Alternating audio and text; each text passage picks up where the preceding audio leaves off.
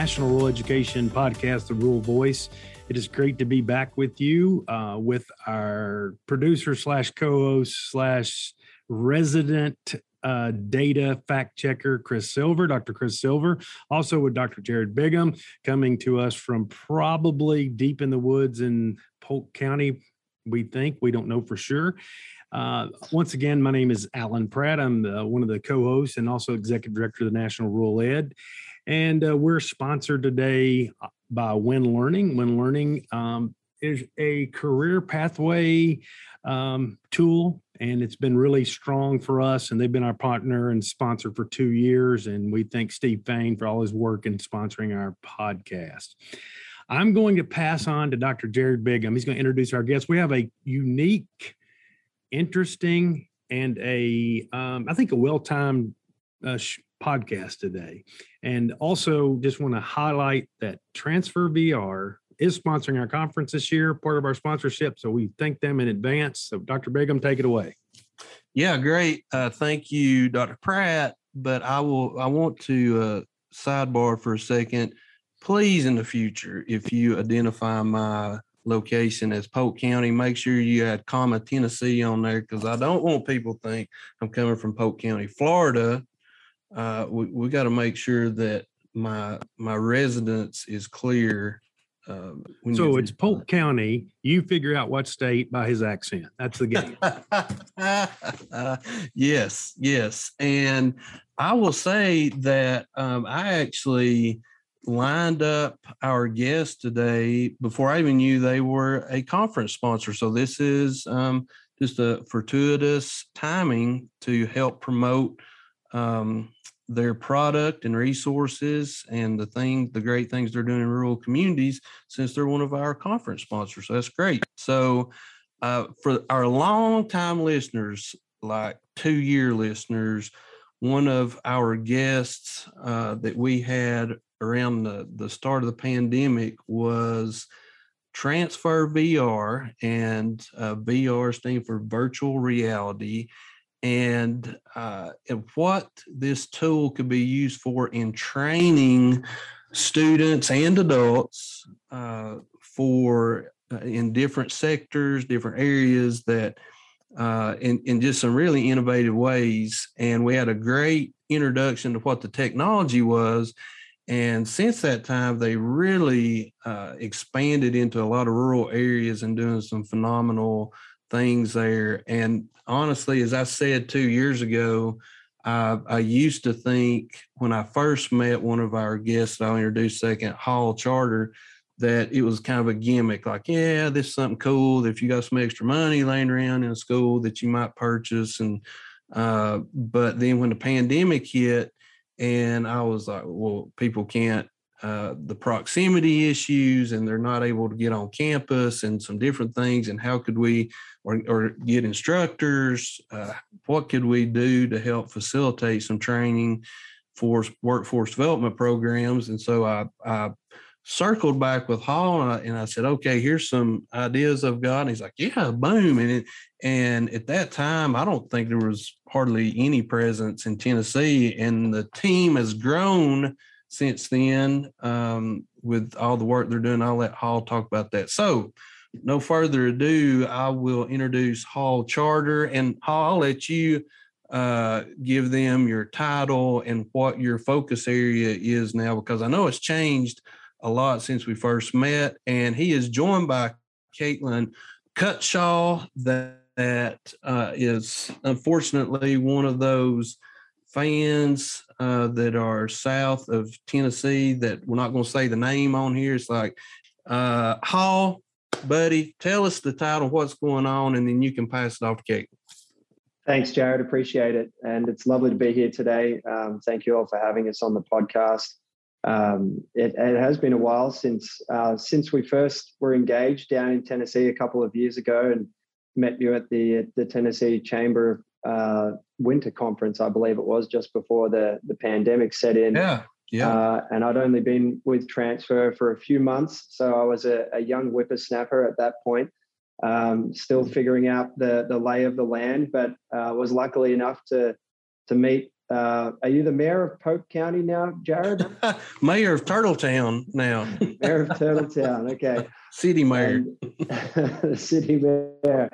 And uh, yeah, was uh, was fortunate enough to to be involved in some um, conversations there and and start working with the Tennessee Board of Regents, with some of the school districts, with some workforce development boards, uh, and really for us about at Transfr, it's about building those local ecosystems uh, and helping to create career opportunities for folks, uh, whether they're urban or rural, uh, and providing equitable access to education, uh, particularly in a lot of those rural areas that may not have the, the same types of technologies or infrastructure available uh, to now be able to put on a headset and learn, you know, real tangible hands-on job skills um, that will help get them onto a pathway to a re- rewarding career.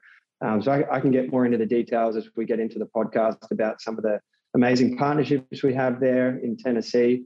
Um, but it, it just just a little bit of background about myself before I kick it over to Caitlin. Um, I'm originally from Australia, so um, grew up over there and, and, moved to New York City three years ago, um, just before joining Transfr VR, and uh, have have yeah, had the joys of working with uh, a number of states now right across the US. Um, Tennessee is obviously my favorite. Definitely have a soft spot for for the South.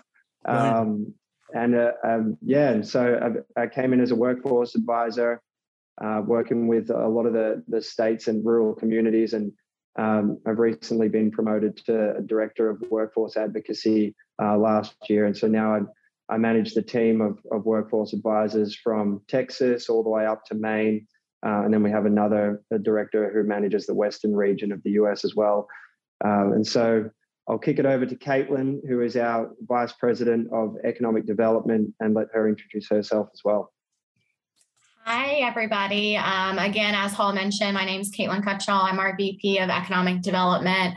Um, I really just want to thank y'all for allowing me to be on here, especially because I am crimson and white. Um, so that's that's a blessing to be here with everybody today. So, a little bit of background about me. Um, I spent about five years working for Alabama Power, um, which is a large utility company that supports electricity and economic growth throughout the state. Um, I was in their economic development group and really focused on recruiting industrial customers to the state.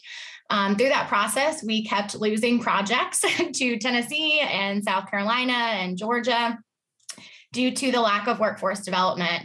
Um, through that process, I ended up meeting Bharani, who is our CEO, and just fell in love with the results that virtual reality was really providing to Lockheed Martin and a few of our partners in rural Alabama. And I wanted to take that across all of the rural communities. So from there, we ended up getting with the governor's office, community college system, Department of Ed, um, and really making sure to understand the challenges that everybody was facing so that we could be successful um, in helping people get on a career pathway. So that's a little bit about my background. My team now is really focused on building statewide initiatives and supporting states with the same mission. So looking forward to the conversation today and, and getting into more details of how we're supporting rural communities across America. Awesome. Yeah, Caitlin and, and Hall, thanks for being on. I'm sorry, Jared, I didn't mean to cut in there. I just kind of kind of hit. I think our folks would kind of want to know since they know some of the tech stuff. And, and I think Caitlin and Hall to kind of short answer this one. Why Transfr VR? Why do this for your community? Yeah. So why Transfr? You know, when I was focused on economic development, I was really seeing it at a high level. So, you know, you get to see there's 1,200 jobs that get added to a community. You've got 3.3 million in capital investment, and that's really rewarding to see that. But I really wanted to get more on the individual level. Um, so, actually, my team has the benefit of being able to help and track job placements. Um, so we get to see it at a very individual level. And then I would say, just from my perspective, you know, it impacted me directly. So I wanted to be a dentist, I thought, um, spent three years going through college to recognize when I started shadowing that I really love to talk. so it really was not the best option for me. Um, and, and candidly, if I would have had the opportunity to put on a headset and be immersed into that experience and that environment, I would have never selected that as my as my career selection. So I think being able to help people um, understand what that environment would actually be like, so they don't drop out of college and get ten thousand dollars worth of debt. Um, that's that's my overall why I, I love Transfr and and I wanted to be a part of it.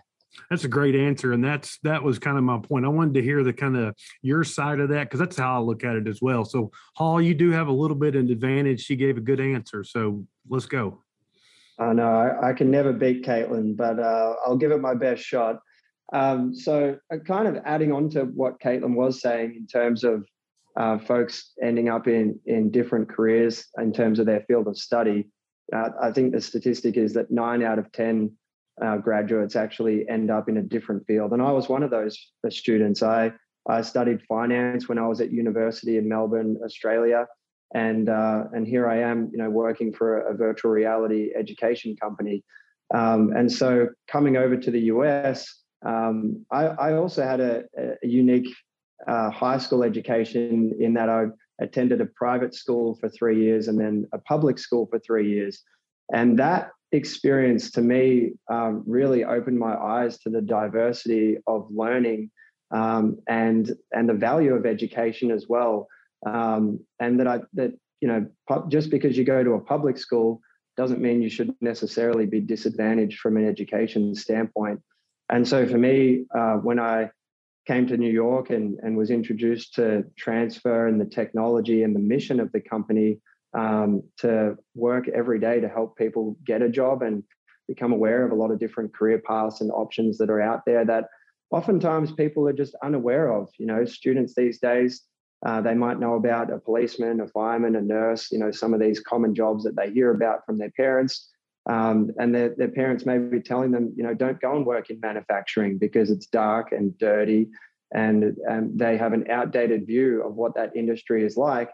Yet in the advanced manufacturing world of today, it's full of uh, robotics. Um, they're the most high tech facilities that you'll see, and some of the cleanest environments as well. And so um, for us, it's about changing the perspective of a lot of those uh, skilled trades and different career pathways that are available to these students that can really offer folks with uh, an amazing, rewarding, long term career pathway. Um, so if we can do anything we can to help them get their foot in the door, uh, whether that's doing the career exploration in middle school and, and trying out different occupations and figuring out what they don't like, just as importantly as, as what they do like, uh, and then helping them navigate onto a career pathway, if that's a, a high school CTE program or a post secondary certificate or credential. Uh, and then helping them at the end of the day get placed in a job. And and for us, you know, to answer your question, Allen, of why Transfr, um, a lot of people look at technology companies uh, just as that, a technology. And for us, it's about much, much more than that. You know, as Caitlin was saying, we have the whole her whole team of, of economic development that consists of government relations managers, grants writers, research analysts. We have a career success team that are dedicated to all of our partners that we work with. And they they track the progress and their utilization every single month to make sure that, you know, how many students are going through the program, what areas of, of careers are they interested in, and how can we help through our connections into the local communities there to help these people either get placed into a, a post-secondary program or into a, a, career pathway directly into employment with a local company. Um, so, so for us, it's really about that broader mission of of connecting those dots and, and helping people, not just to technology. Yeah, and, and I know we're going to talk about some examples where in rural communities in different ways this technology is being used, but I I just briefly, I want to, for those that aren't familiar with what this technology is, is it you put these goggles on and you are immersed in a 3D environment that can look exactly like a an office space or uh, a, a, a manufacturing floor, and and I've actually they sent me a pair of these goggles to try um, when we were first starting to do a lot more work in Tennessee, And the thing that was wild to me is that uh, some of the training programs, or I guess all the training programs, you had a live person who's a certified trainer delivering the content. So for schools that don't have access to a, um, you know, maybe in a particular CTE program, they've only got three kids, so they can't uh, afford to pay an instructor for three kids, but they could leverage this technology because it's so immersive and you're actually you know you've got these controllers in your hands you're using. So for those that don't aren't familiar with this just put in your mind um, it's almost like futuristic technology from star trek or or something like that because um, you are you are in an environment and you can turn around 360 degrees and see that environment. So um, i wanted to add that um, little, little bit of framing and I, I want us to just dive right into some of the examples of ways that you're using this or rural communities are using this to help support either career exploration, training, some of those others uh, things you talked about. So um, I, I, will pitch that to um, let's let's go back to Caitlin. Caitlin, can you can you brief us on some of those? Yeah, happy to. So I'd love to just share one high level example and then maybe get into more details. Um, so I'm going to start with Alabama. Um, it's where I'm from, and I think it's a little bit more powerful. So my parents live in a really small town. It's called Butler, Alabama. If you blink, you miss it. Um, they celebrated when they got a McDonald's, so it's it's very small. Um, and that's actually one of the communities that's been impacted. Um, so it's just very powerful to be able to see that, you know, your town that your parents live in or wherever it was at, um, those students are now being impacted positively um, and being able to see the overall success that they can they can have in welding or automotive or aviation, whatever they end up selecting. So, very specifically, they have a workforce development board. It's called West Alabama Works. Um, there are seven across the state of Alabama. So, this region um, covers about nine counties, and most of the counties are very rural. Um, some of them are the highest um, poverty rates across the country. So, really trying to help those students be successful can be a challenge sometimes. They don't have millions of dollars to create CTE programs or centers to stand up if they only have 10 students, for example. So, what they've done is they've actually taken 10 headsets um, around all of those counties. They've helped support career exploration in the eighth grade. So, what they'll do, eighth grade spring, they will have every single eighth grader go through the career exploration.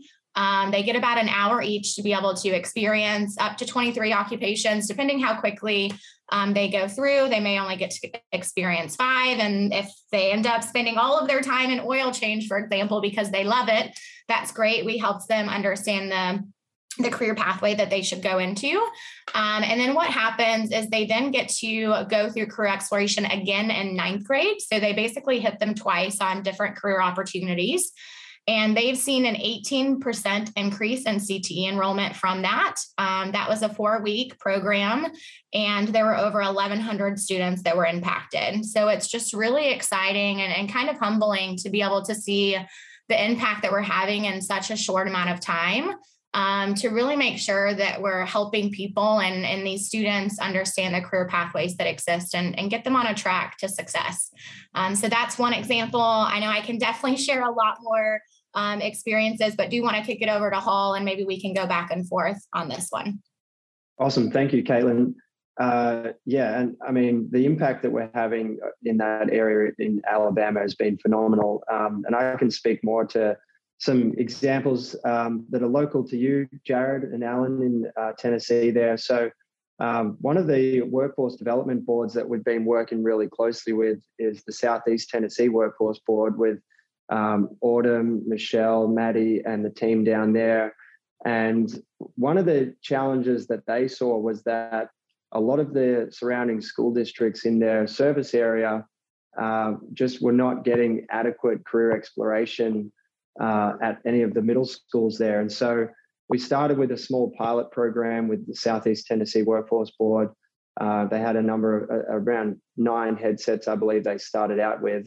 And they set up a model where they would take the headsets around for several weeks at a time to uh, some of the different middle schools throughout the region. And um, they've had some amazing results there. Uh, since we've had the partnership with them, they've had 398 students now go through uh, the career exploration facility to be able to try out all, of the different occupations that we have in there. Um, there's currently 23 occupations that we have in the application right now. Uh, and then some of them have started to use it on the actual training side as well now at the high schools. So um, Bradley County Schools is another one that we've been working closely with. And after they had uh, the set of headsets out there from the workforce board, uh, they actually decided to, to um, go ahead and partner with Transfr VR directly to get their own um, licenses and headsets to be able to serve both the middle school and the high school. And so um, in Bradley County alone now, um, since they've had their own headsets, they've had another 437 um, unique students go through the career exploration facility. And they've just started to introduce the virtual training facility as well into the high school. Um, they're actually doing an amazing um, program out there called the PIE Center, which um, some of the, your listeners might be familiar with, but that is um, a partnerships between industry and education is what PI stands for. And they're officially launching that center in August.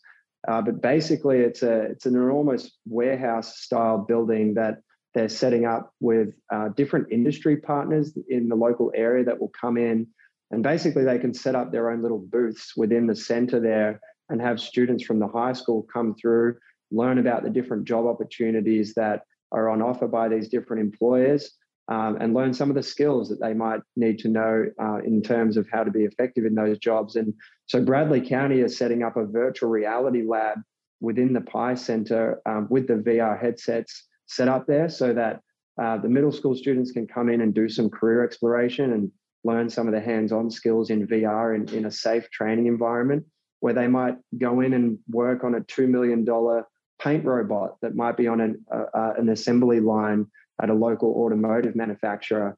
And they can do that in a safe environment. They can play around, they can make mistakes, they can learn how to diagnose and troubleshoot a, a multi million dollar paint robot that uh, a middle school student may just never get the opportunity to do something like that. And so, uh, if that you know potentially opens up their mind to a, a, career pathway as an industrial maintenance technician at a local manufacturer, and we can help them connect the dots into that local employer, then uh, you know that's that's what we're there to do at the end of the day. And so uh, the PIE Center is opening up later this year, and and they'll also be using the headsets in the the STEM pods um, that they have there as well. So those are some local examples there for you in Tennessee too. Hey, hey Hall, quickly, I'm going to follow up, and Caitlin, please jump on this one as well.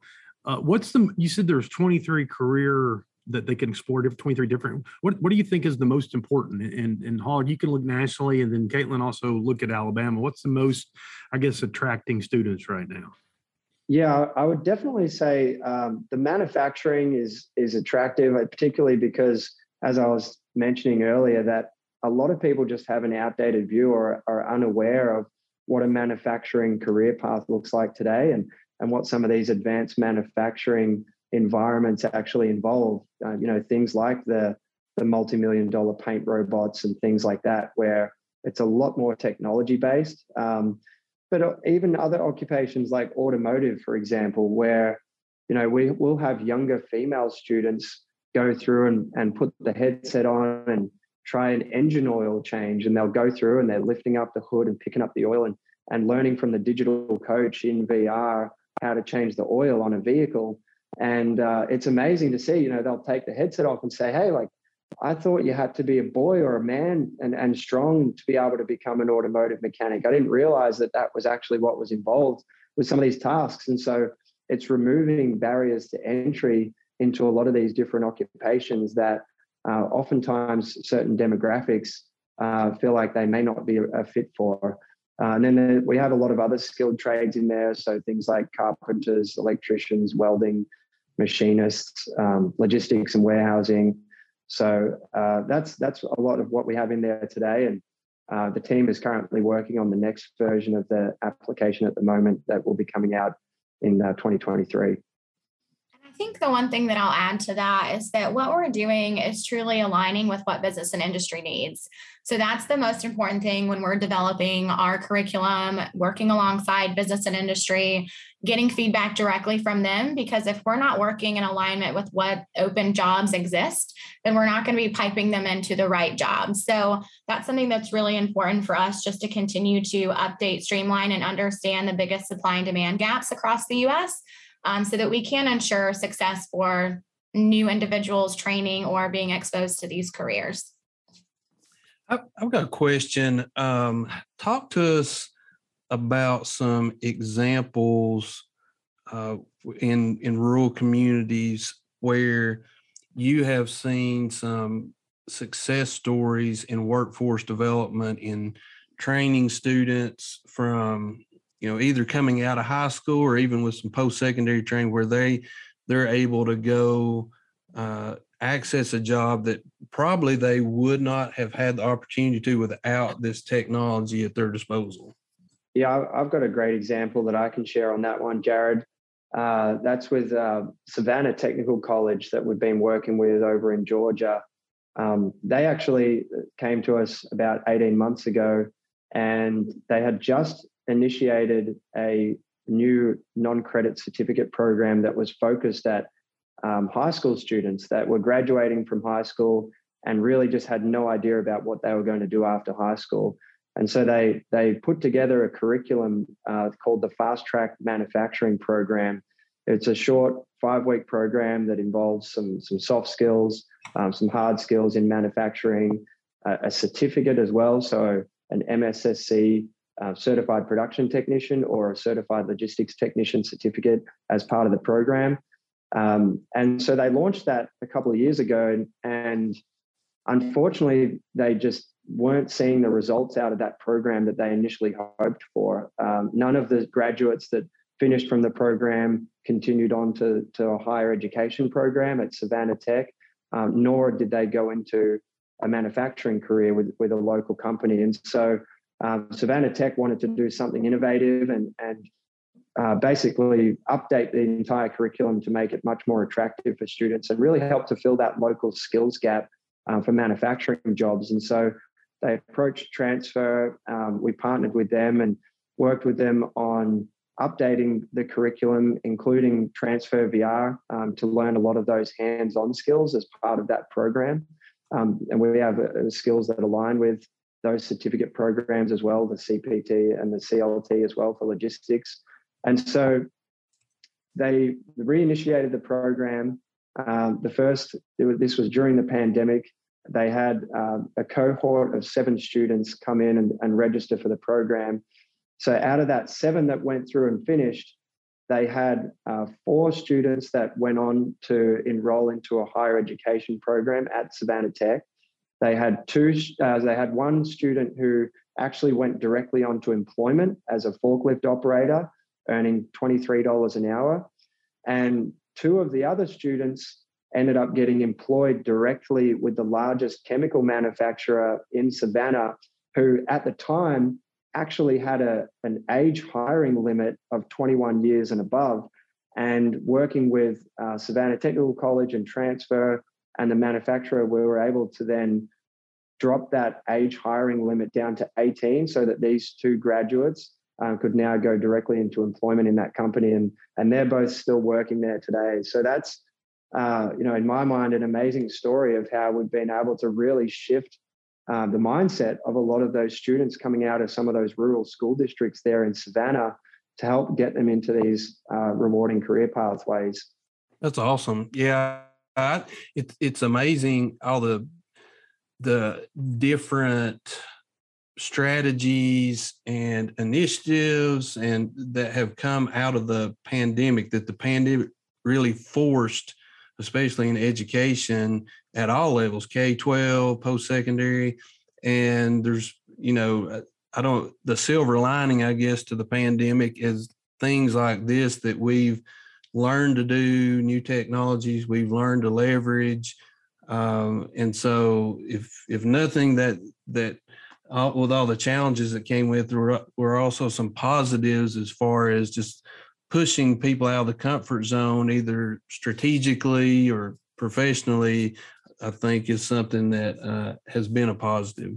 So we're we're getting close to closing up on uh, our the our time here, but before we go, I want each of you to share your favorite use of the headsets in a rural community, where anywhere in the nation, anywhere it's being used, or, or globally in in a rural area.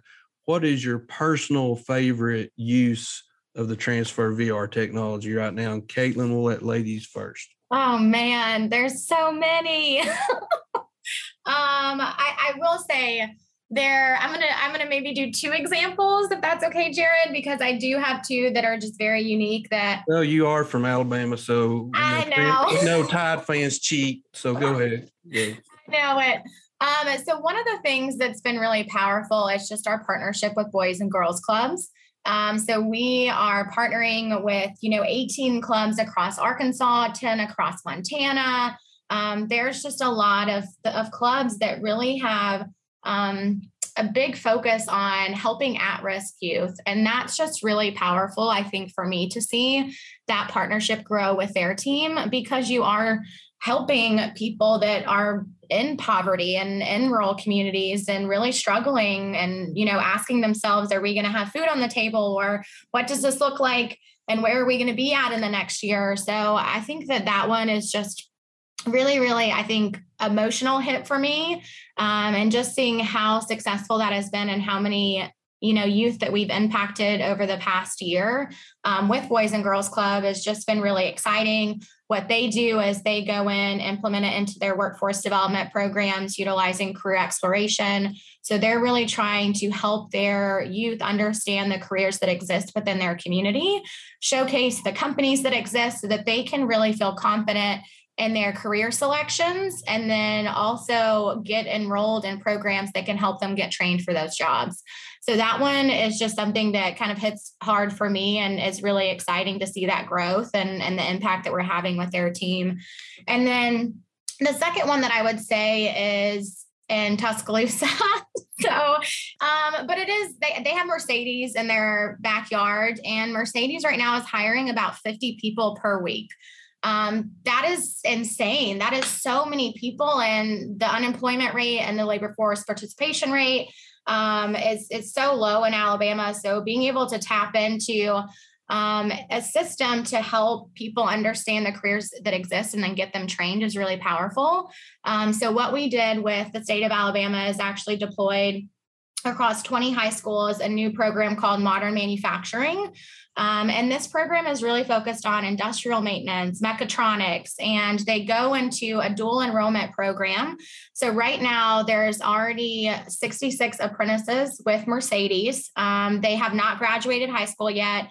They're going through this modern manufacturing program where they get to have hands on experience. Mercedes actually donated an, a car that they get to take apart and put back together. Um, and then also utilizing the VR technology to understand precision measurement and safety mechanisms. Um, it's just really powerful to see. I think the other component to that is the adult learners within rural communities because they're having to tap into second chance and um, incarcerated individuals, and then also looking at people coming out of the uh, veterans programs or transitioning veterans. We have about oh gosh, 7,800 veterans that transition out annually in Alabama. So that's definitely a target population for us. So this community has really just focused on really helping everybody find that career pathway, get them trained at the local community college, and then getting them placed directly with Mercedes or a supplier of Mercedes. So it's just a really powerful program and exciting to see the growth across the state. Awesome. That that that was those were two good ones. It was uh, great examples, and I'm glad you shared both. Hall, what's your favorite example? And you only get one. One. All right, I'll I'll try and be short and sweet. Uh, so I, I, actually was want to talk on more about what Caitlin was just finishing on there on the veteran population. Uh, so that's a partnership that I've been lucky enough to be involved with uh, through Transfr for about 18 months now. When we first started working with the Manufacturing Institute um, nationally, and they have a program called Heroes Make America. Which is targeted at helping transitioning military service members who are in their last six months of service um, to be able to earn an industry recognized credential through a partnership with a local community college or technical college, and then help to actually get them placed in a job after they transition back to civilian life. And so we're now operating at a number of different military bases across the US. And this is really building on what we were talking about earlier um, in setting up those ecosystems, you know, partnering with the local community college, partnering with whether it's the local high school or middle school, or if it is the military base or you know the local county jail or a state prison to serve incarcerated folks as well. Those are other amazing programs that we've got set up. But the veteran one, um, I think, is another great example where there's 200,000 military service members that transition out across the entire country every single year, and you know they have extremely high rates of things like suicide, where because they just they either have PTSD or they may not have a direction uh, after they transition out, and so for us to be able to help that population and help them earn an industry credential through one of our partnerships with a local community college there, and then actually help get them placed in a job. Um, the Heroes Make America program has a, a 92% job placement rate. And so that's uh, something that we're extremely proud to be involved with. And, um, you know, we're always excited to be able to help uh, those underserved and, and um, demographics that, that may not have the same opportunities as others. Great. Yeah, that's awesome. Uh, all right. We are at the point in the show that we ask a universal question of all our listeners. And since both of you, I'm sure, tune in to every episode, you already know what I'm going to ask, but I'll I'll ask it anyway for the benefit of new listeners out there. And I'm going to start with you, uh, Caitlin, because Hall will probably need more time to think of something. You you're a little quicker on your feet. Imagine you are Harry Potter for a day, or we'll, we'll say Hermione. We'll, we'll stay.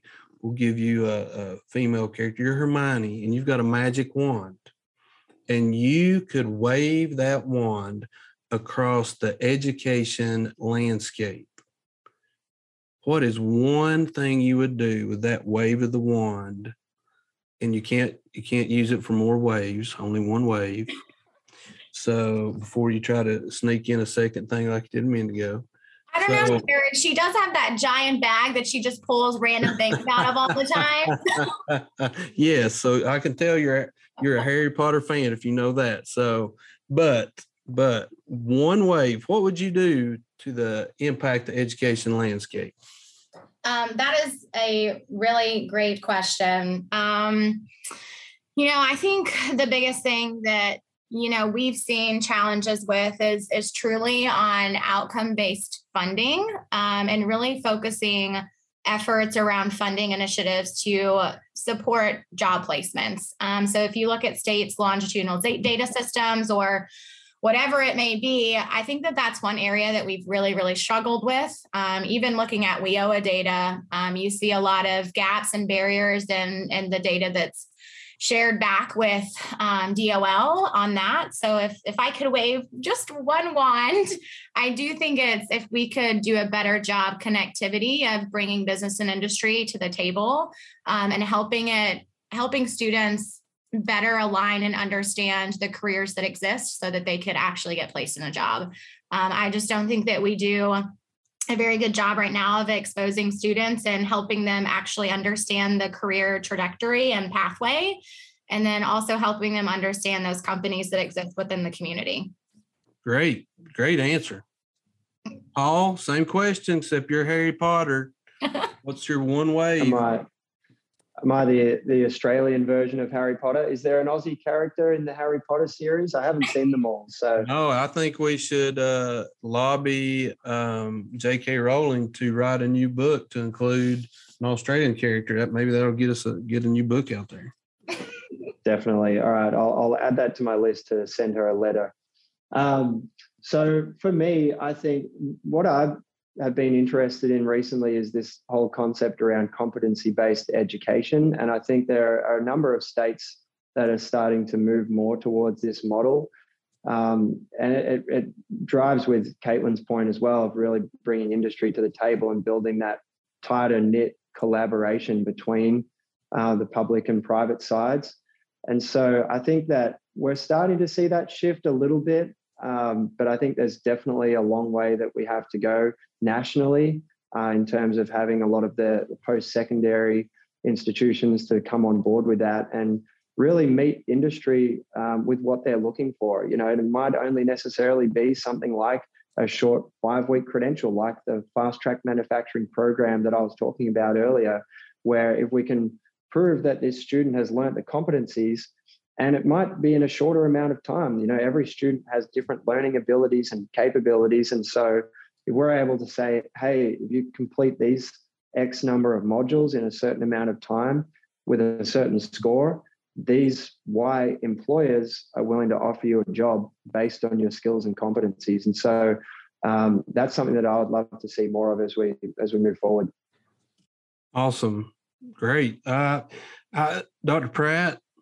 Closing thoughts. I mean, they, these examples have been amazing. Um, and it's a technology I think is going to start permeating our schools and K twelve and post secondary. I mean, I I told Hall one time I I expect within five to seven years that you will see students getting on the bus with either their Chromebook or some kind of tablet as well as a set of VR goggles. Like I think there's going to start permeating our education culture to the point price point will start coming down and it will uh, I mean, you remember laptops used to be two thousand bucks or, or more, and now uh, you can get one Dollar General store. I think so. Um, I think it's going to be a technology that's going to be in use more and more. Yeah, I think I think you're right, and I also think that the Caleb made a good point about the connection of the workforce industry, but also the community to the K-12 and higher ed, and making that kind of a seamless transition and you know, in a way to to set up th- set up, you know, careers and students to what is needed with workforce, and then you know, Hall I think was right on spot on with the fact of you know training but but also the the changes in these communities and connections to communities. And that's what rural communities all about. So i, I think there's a this is you know if you're listening out there this is the this is something definitely worth checking out. Uh, I also think it's something that you know at our conference in the fall, if if you want to meet up with uh, the folks I think that's a good thing to do. And there's a lot of ways to make this happen in your rural community. And I think no matter how small the community or uh, how large, I think there's ways to make these connections. And really, you know, our job as educators is to prepare the next generation of youth to do what is needed to keep things moving forward. And uh, I think that's this hits right in the the wheelhouse of what is needed. So very, very good and very uh, informative session today. Yeah, thank you. I just want to say, uh, you know, on behalf of, of Transfr, we appreciate you having us on the podcast and um, looking forward to hopefully joining another one in the future. It sounds good. Yeah, thank you so much for the invitation. It's been fun, even if I am crimson and white. It's been lovely to be here with you. hey, we won't hold it against you. You're doing too good a work to hold that against you. Well, thank our listeners for joining us. Stay tuned for the upcoming episode of the NREA National Rural Education Podcast. We've got a lineup coming up this summer of exciting guests that I think you're going to find interesting and intriguing at the same time. So, looking forward to sharing more of what's going on in rural education across the country. Thanks for joining. The views and opinions expressed in this podcast and website are those of Dr. Allen Pratt, Dr. Jared Bingham, and Dr. Christopher F. Silver, and do not represent the affiliated universities and or any organization affiliated with the hosts. This podcast and the accompanying material, including our website, represent the opinions of Dr. Allen Pratt, Dr. Jared Bingham, and Dr. Christopher F. Silver, and their guests to the show and website. The content here should not be taken as medical or professional advice and should be used at your own risk.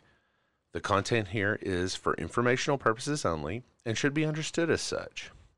The Rural Voice podcast or its hosts do not endorse, approve, recommend, or certify any information, product, process, service, or organization presented or mentioned in this podcast. And the information from this podcast should not be referenced in any way to imply such approval or endorsement. Further, the content of this podcast are pro- the property of the National Rural Education Association and are protected under U.S. and international copyright and trademark law. No other use, including without limitation, reproduction, retransmission, or editing of this podcast may be made without prior written permission. By listening to this podcast, you agree to the terms and conditions, and while we make every effort to ensure that the information that we are sharing is accurate, we welcome any comments, suggestions, or corrections of errors. Thank you.